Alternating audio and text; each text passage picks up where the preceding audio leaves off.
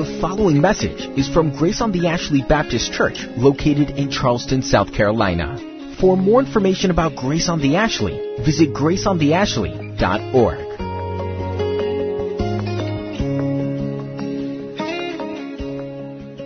He knew that they're going to struggle with a variety of trials. Isn't it, isn't it great that he said various trials? What if he just said, those of you struggling with persecution, those of you who are struggling with financial problems, those of you who are struggling with raising kids, those of you that are struggling with infertility. Well, you'd look at those four and say, well, none of those apply to me. So I don't have this. The passage doesn't apply to me.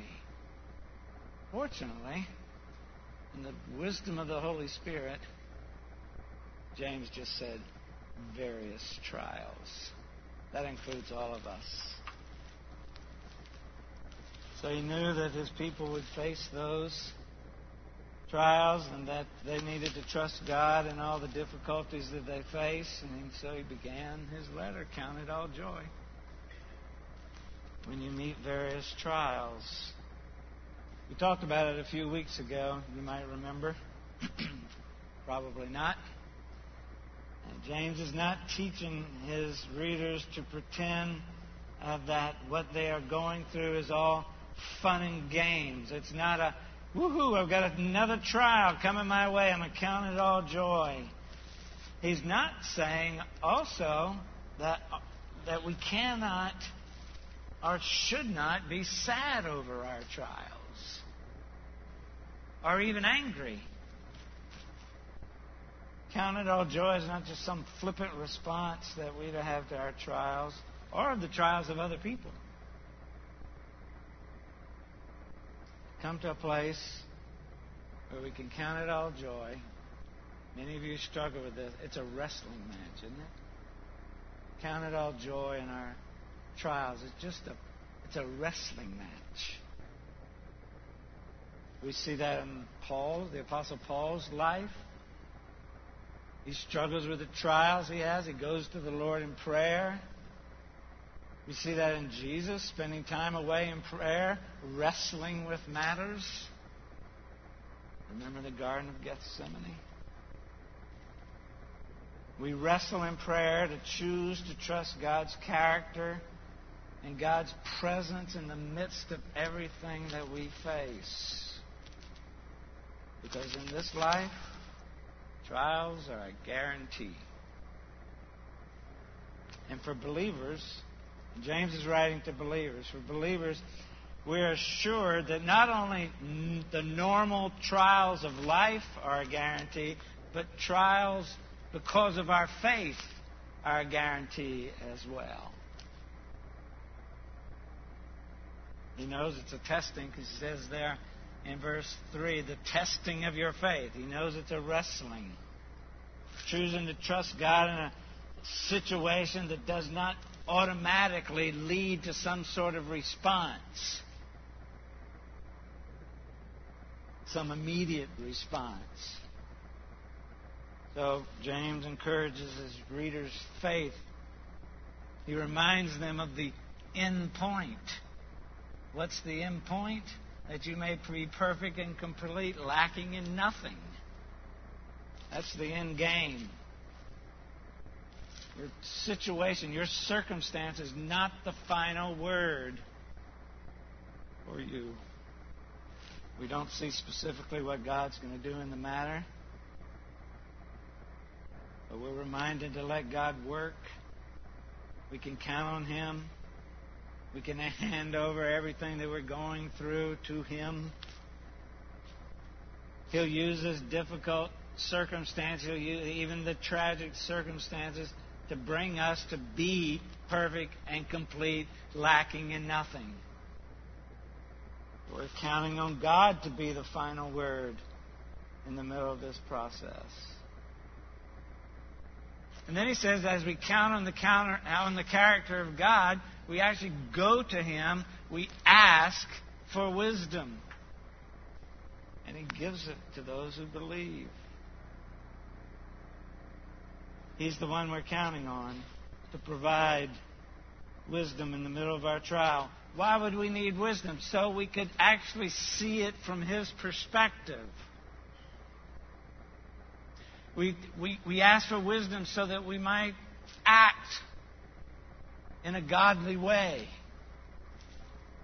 with regard to our trial. Of course, we wrestle, we fight, we hopefully find rest in God. And valuable for us to know that enjoying life is not the same. This is very important. So valuable for us to understand that enjoying life, count it all joy, enjoying life is not the same as knowing God in the midst of it.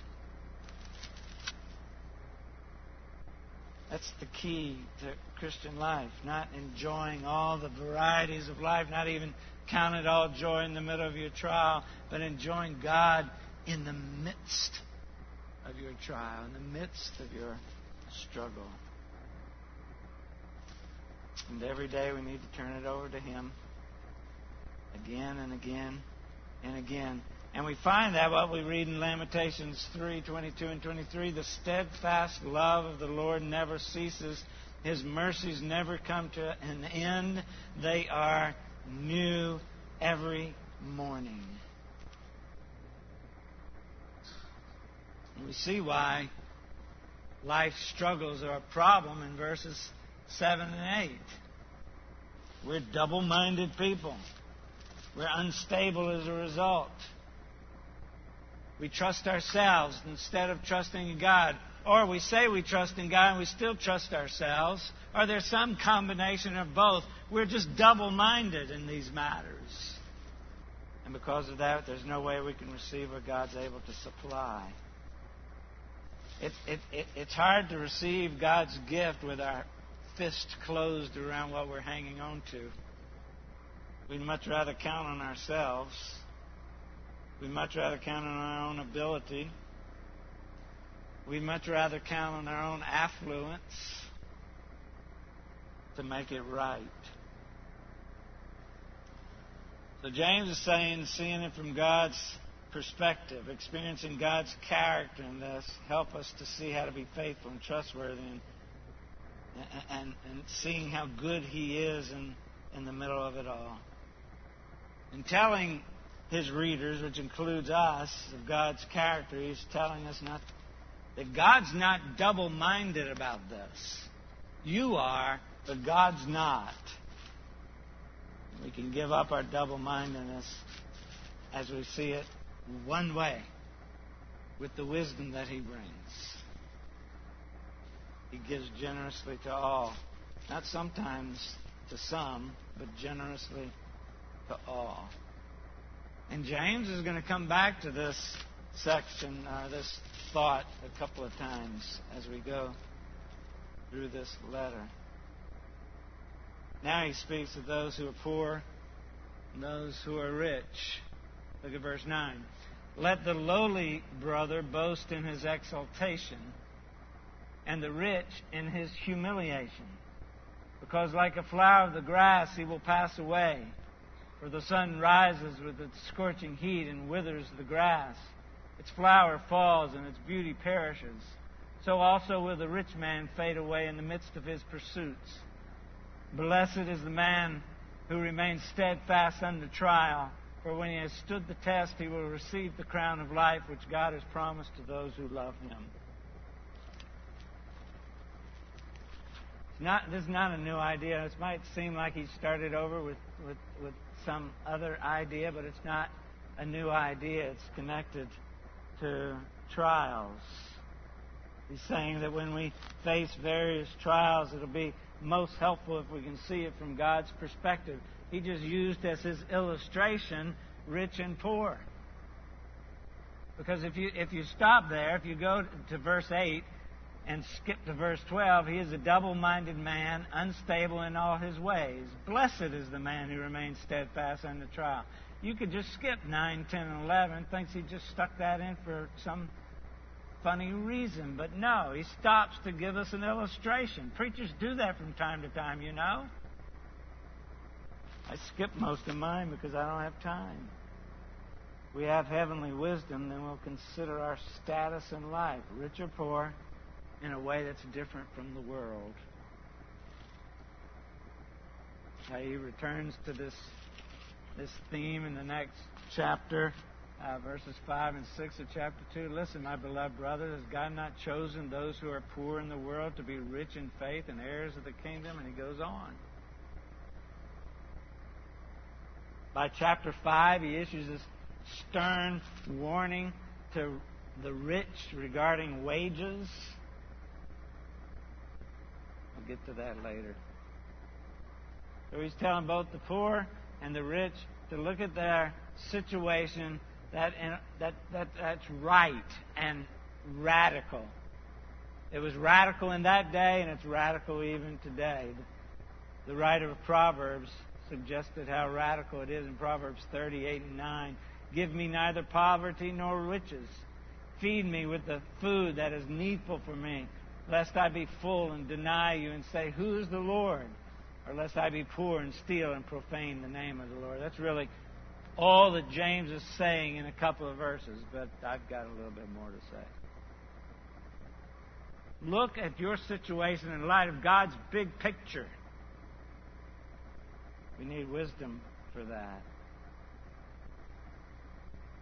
Could be, we don't we don't know, but James may have been familiar with his brother's words in Matthew 6. He's, he wasn't an apostle, he wasn't a a follower of his brother. He, he came to faith later. We don't know exactly when, but he could be familiar.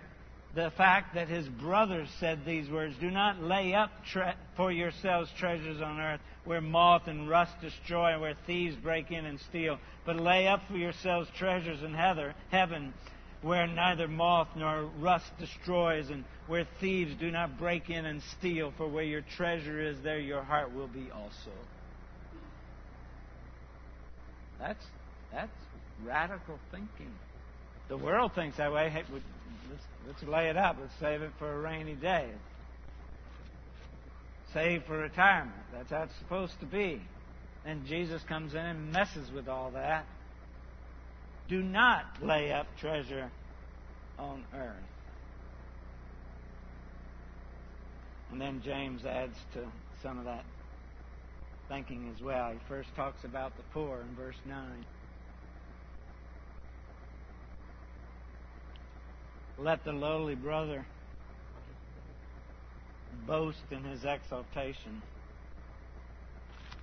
We've got these paradoxes. Let the lowly brother ex- boast in his exaltation, and the rich in his humiliation.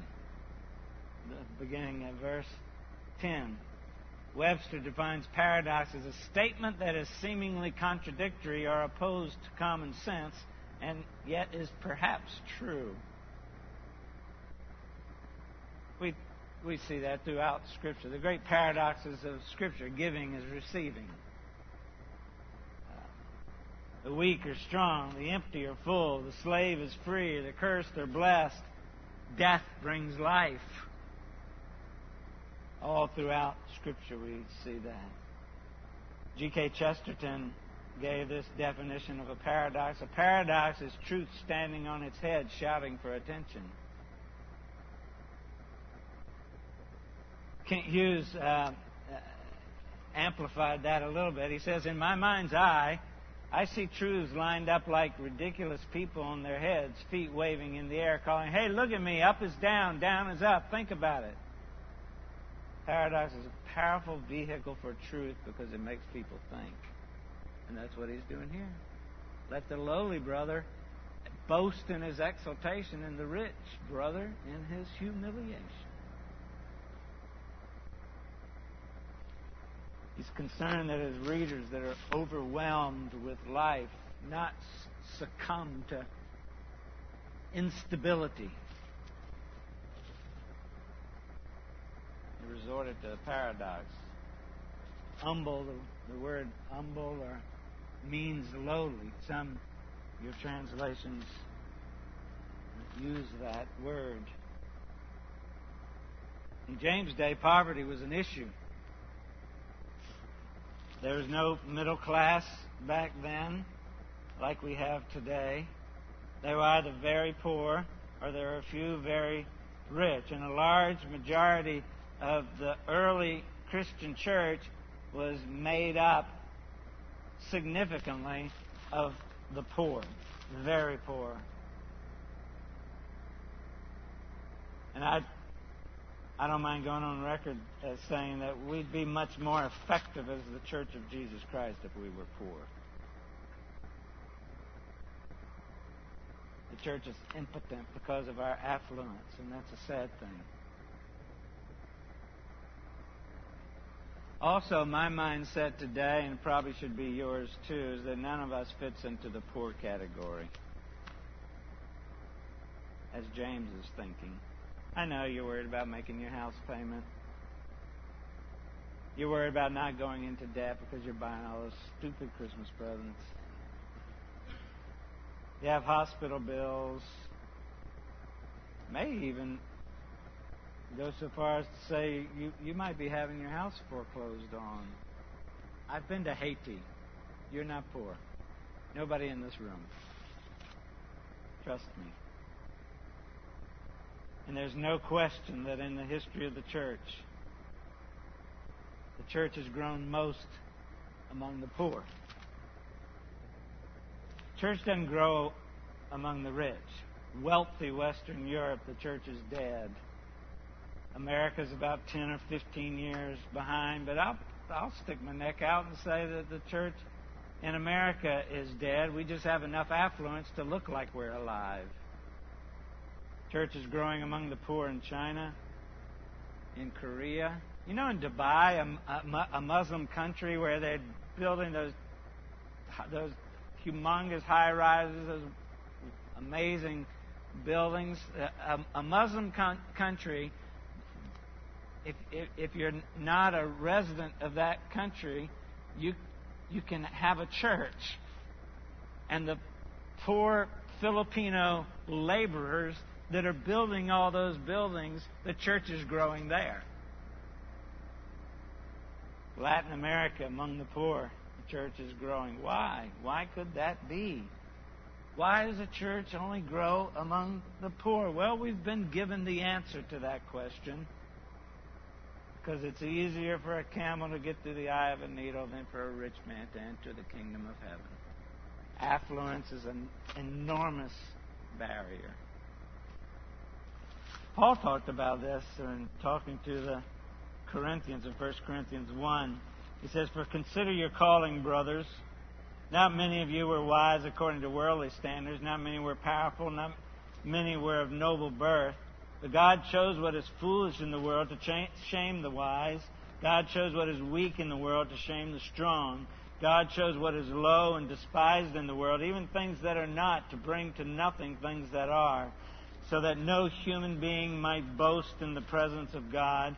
And because of him, you are in Christ Jesus, who became to us wisdom from God, righteousness and sanctification and redemption, so that, as it is written, let the one who boasts boast in the Lord. And the different translations of this, let the lowly brother boast in his exaltation. That's the ESV. The New American Standard says, glory in your high position. The NIV says, take pride in your high position. The New Revised Standard Version says, boast in being raised up. The one who is low, the one who has, is poor uh, with regard to social status, can boast in being high. He's not speaking of health and wealth. He's not saying pray for, verse 5, pray for wisdom, and God will give that, and you'll find yourself wealthy. God will fix your poverty.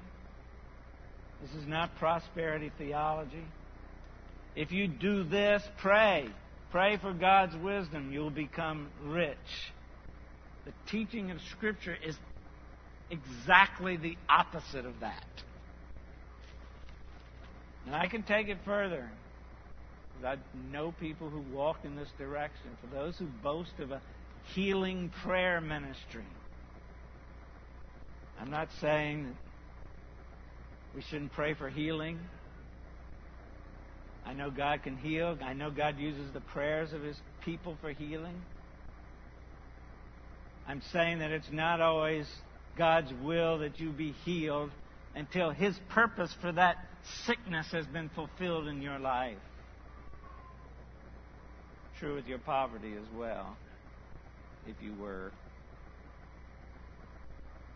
James is not saying if you do this, you'll become rich.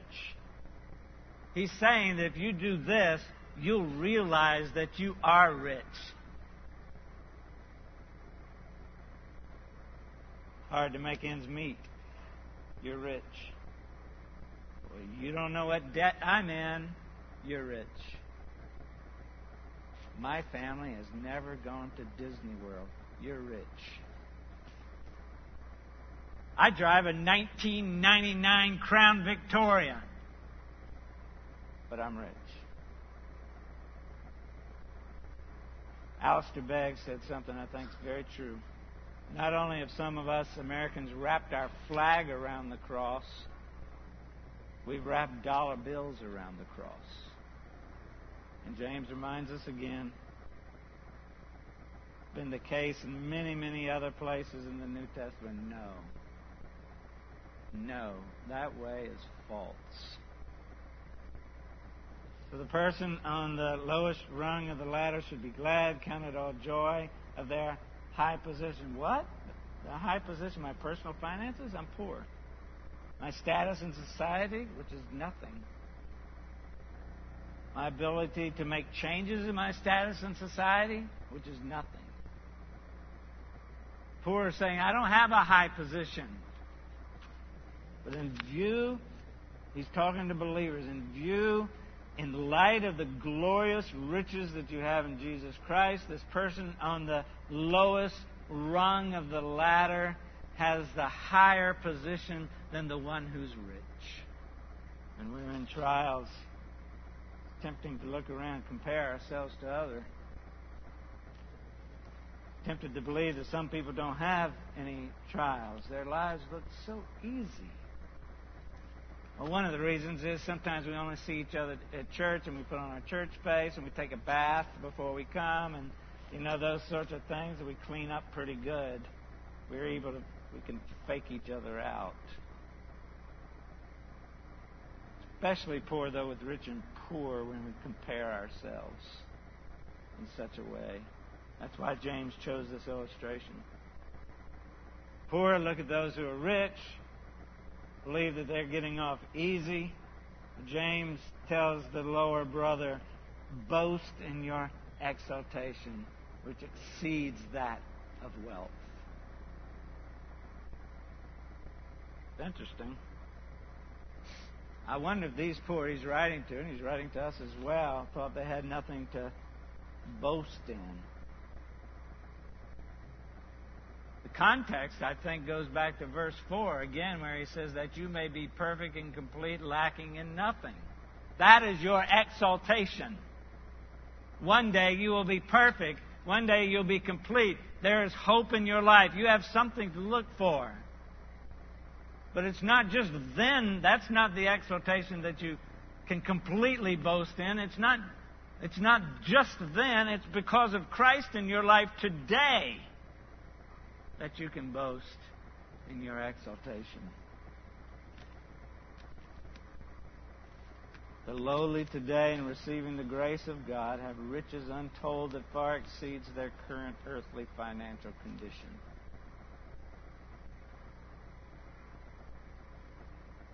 Okay, that's the poor. Let's talk about us a minute. What about the rich? and the rich in his humiliation, because like a flower the grass he will pass away. For the sun rises with its scorching heat and withers the grass, the flower falls and its beauty perishes. So also will the rich man fade away in the midst of his pursuits. This is the part of the passage that applies to you and me. Poor, take pride in your high position. Rich, take pride in your low position. The rich brother, and he's talking to Christians here, remember. boast in his humiliation. Uh, here, here's the, some of the translations. I think these translations are helpful for us to see. New American Standard, the rich man is to glory in his humiliation.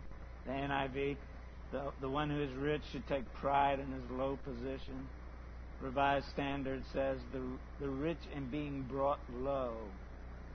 Poor boast in being high, rich boast in being low. Now, he doesn't say there's anything wrong with being poor. You notice that? I'm sorry you have a terrible life. No, he doesn't say that. He takes for granted what, again, what his brother said the poor will always be with you. He doesn't say being rich is not a good thing either. He's not advocating some socialist idea that being uh, poor is bad and being rich is bad, and so somehow we've got to equalize it all. He's not making that sort of statement. He's just acknowledging that both of those people are a fact of life. Since they are a fact of life, your godly perspective in each occasion the status of your life is the most important thing. How do you see it? As far as we know, the only thing that's wrong with wealth is when our wealth is misused. It's true for every single one of us today. Since I'm saying we're all fall into the rich category, if you're having financial problems, it's most likely because of misuse of your wealth. If you're not having financial problems and you've got a surplus, that's, that's due to misuse of your wealth as well. The misuse that makes it a problem. More specifically, what James is saying here is that as believers, the problem is our dependence on our wealth. We are to boast in our humiliation, our low position. That's the godly wisdom James is talking about here. Don't depend on your wealth. He's not talking about wealth that fades away. He, When he says, because like a flower of the grass, he will pass away. It's not the wealth that will fade away, it's the rich man. Like a flower of the grass, he will pass away. The sun rises with a scorching heat and withers the grass. Its flower falls, beauty, its beauty perishes. So also will the rich man fade away in the midst of his pursuits. Some of us miss the point. You read some commentaries and just miss that completely the rich person that he's talking about. You're frail. All of us are frail. Your wealth won't buy you out of anything. Now, your wealth might buy you better health care and give you a few more days of life than me, but it won't buy you that.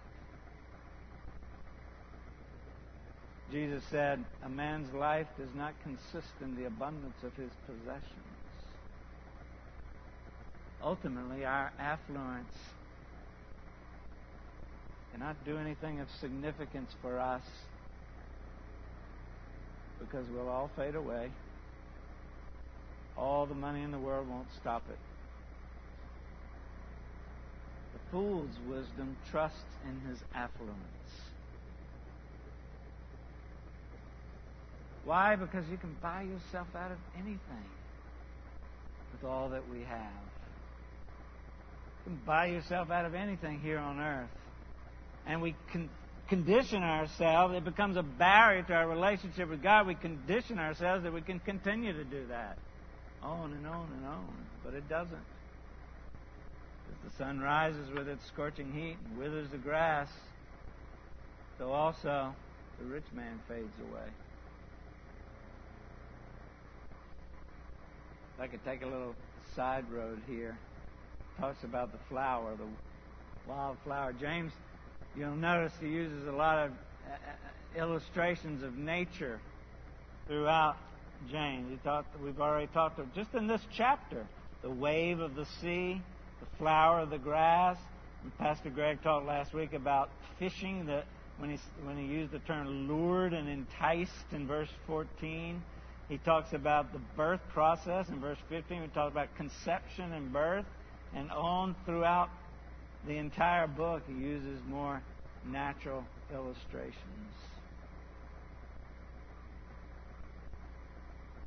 Scripture speaks of this short earthly existence as well. The flower of the field that wilts and is gone. Job 14. Man who's born of a woman is few of days and full of trouble. He comes out like a flower and withers. He flees like a shadow and continues not. Psalm 103, verse 15 As for man, his days are like grass.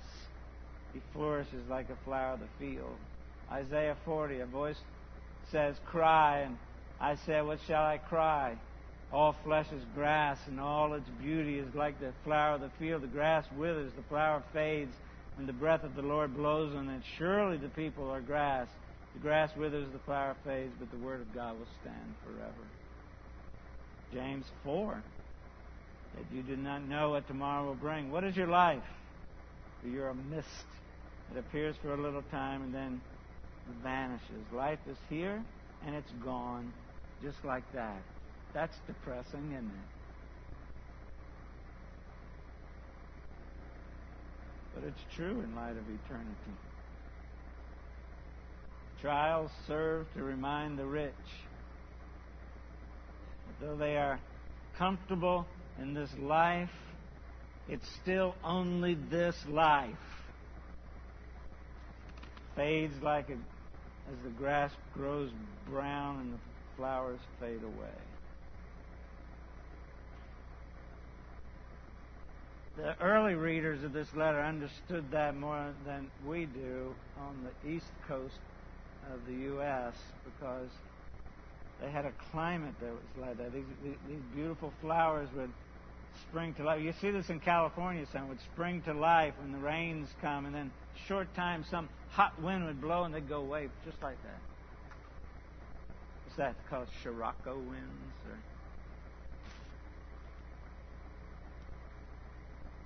the rich man fades away in his pursuit as well.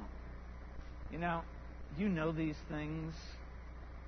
You've grown up in the church. You you you know that these truths, it's, it's so easy to talk about. There's nothing exciting when you talk about these things, but it's hard to practice.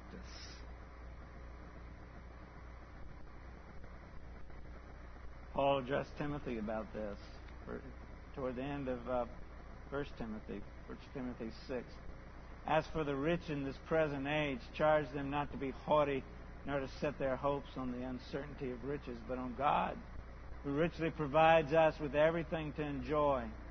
To do good, to be rich in good works, to be generous and ready to share, thus storing up treasure for themselves as a good foundation for the future, that you may take hold of that which is truly life.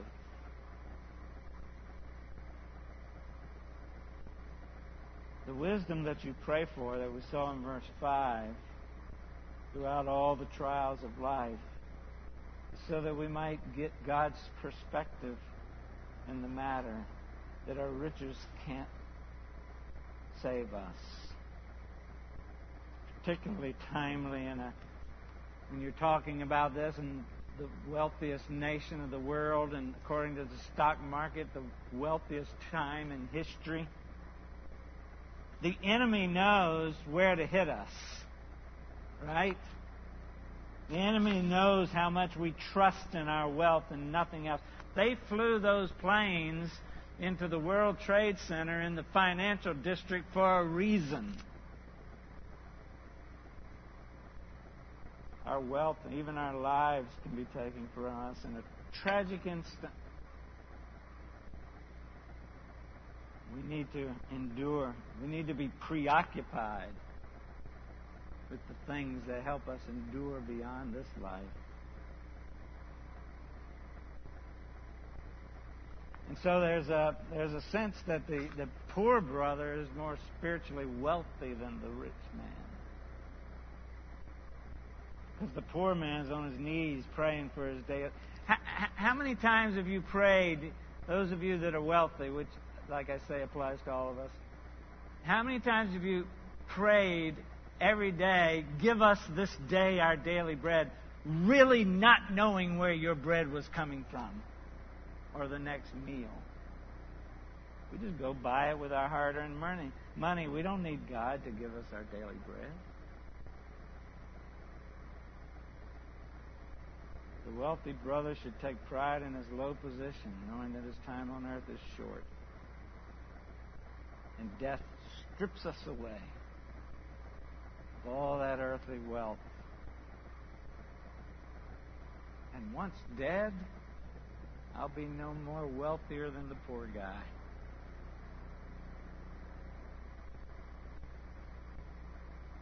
We all have trials God allows us to go through. We live in a broken world. Trials are inevitable. Won't help us to compare ourselves to others. It's tempting to, but it won't help. Focus only on God's faithful and gracious presence and work in our lives in the midst of all our trials. And James seems to be saying that trials erase all the superficial differences that you may think separate a rich man from a poor man. The good news is that James wants us to grasp that God can be God to all of us in the middle of whatever we're facing. There's no pit lower than God's presence can reach. He doesn't allow us to go through anything that He can't redeem and heal and use to bring us to fullness in Him. I don't need to compare because in each trial, big or small, we all need to grow by God's grace to trust Him completely. That's really what James is teaching. Lenski said, As the poor brother forgets all his earthly poverty, so the rich brother forgets all his earthly riches. By faith in Christ, the two are equals. Just quickly conclude. I know we're out of time. And he concludes this section on trials. Blessed is the man who remains steadfast under trial. But when he has stood the test, he will receive the crown of life which God has promised to those who love him. Let's just take each phrase. Blessed is the man who remains steadfast under trial. It's the same word, same blessed, uh, Makarios, the same word that's used in the Beatitudes, and it doesn't translate simply as happy.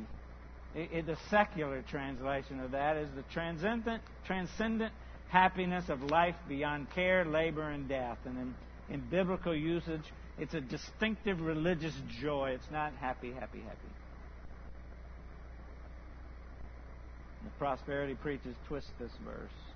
Note, blessedness is not a result of the absence of trial. Blessed are those who don't have trials. Everybody has trials. And he's not saying that blessedness has come from the because of the presence of trials. Oh, you're going to grow. Yeah, your presence of trials. You got trials in your life but rather, blessed are those who persevere, who endure the trials. Remember, we talk about that word steadfastness, being uh, patient endurance. God never promises to end our struggle, but He does promise to reward those who endure them faithfully. Second phrase, for when He has stood the test, He will receive the crown of life. Stood the test, being means approved, New American Standard. For once he has been approved, received the crown of life. That's, that's the image, that's the laurel crown, that's the athletic symbol there of the victor in the athletic field. Christian must strive to, to complete the race and, and, and thereby receive the crown of life. And in this case, the crown is eternal life. Those who endure will be blessed with a kind of life beyond anything we could possibly imagine. James is clear those who faithfully endure trials, God rewards. And there's a final phrase here, which God has promised to those who love Him.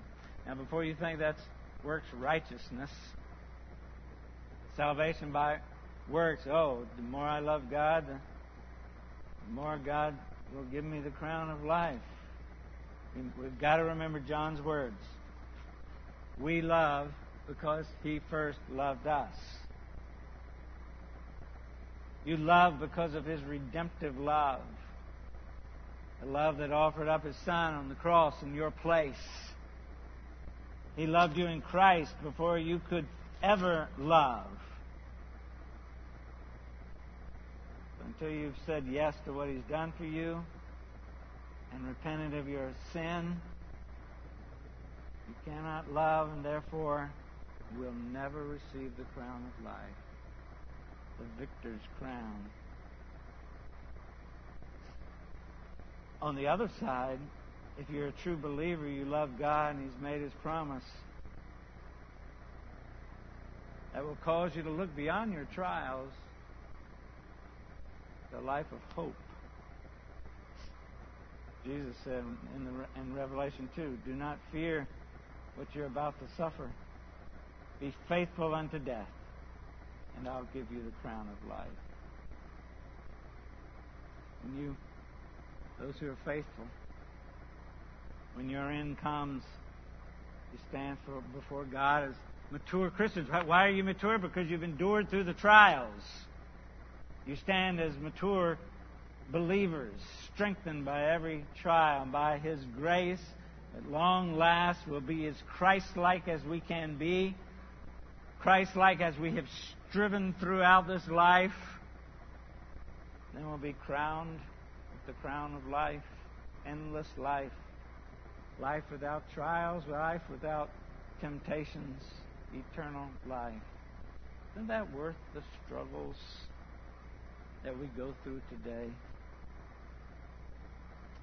Verse 12 seems to fit well with the Thomas Watson quote I shared with you a couple of weeks ago. Watson says, Whatever trouble in this life a child of God meets with, it's all the hell he'll ever have.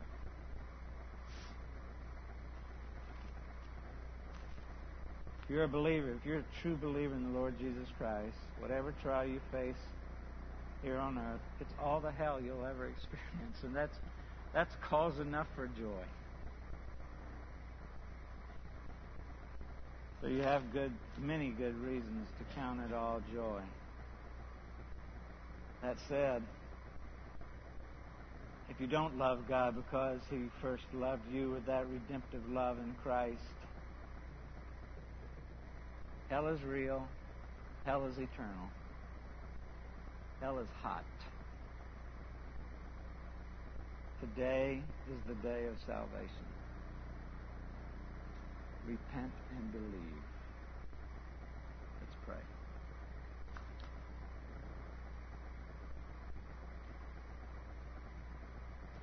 We thank you, Father, for the gift of your word. We pray that you would take the feeble words of this preacher and yet cause the truth of your word to pierce our hearts and minds and bring about change in our lives in such a way that we'll see all the trials of life from your perspective. We'll see them in a godly way. We'll see them with the wisdom that can only come from you. So, God, do your work in us and through us. Cause us even now to take a stand as those that are truly rich, rich financially, to be rich in you, to realize what we have in you, For those of us that don't know you, we might say yes to you even today, even this very moment. For your glory and your glory alone. In the name of Jesus we pray. Amen.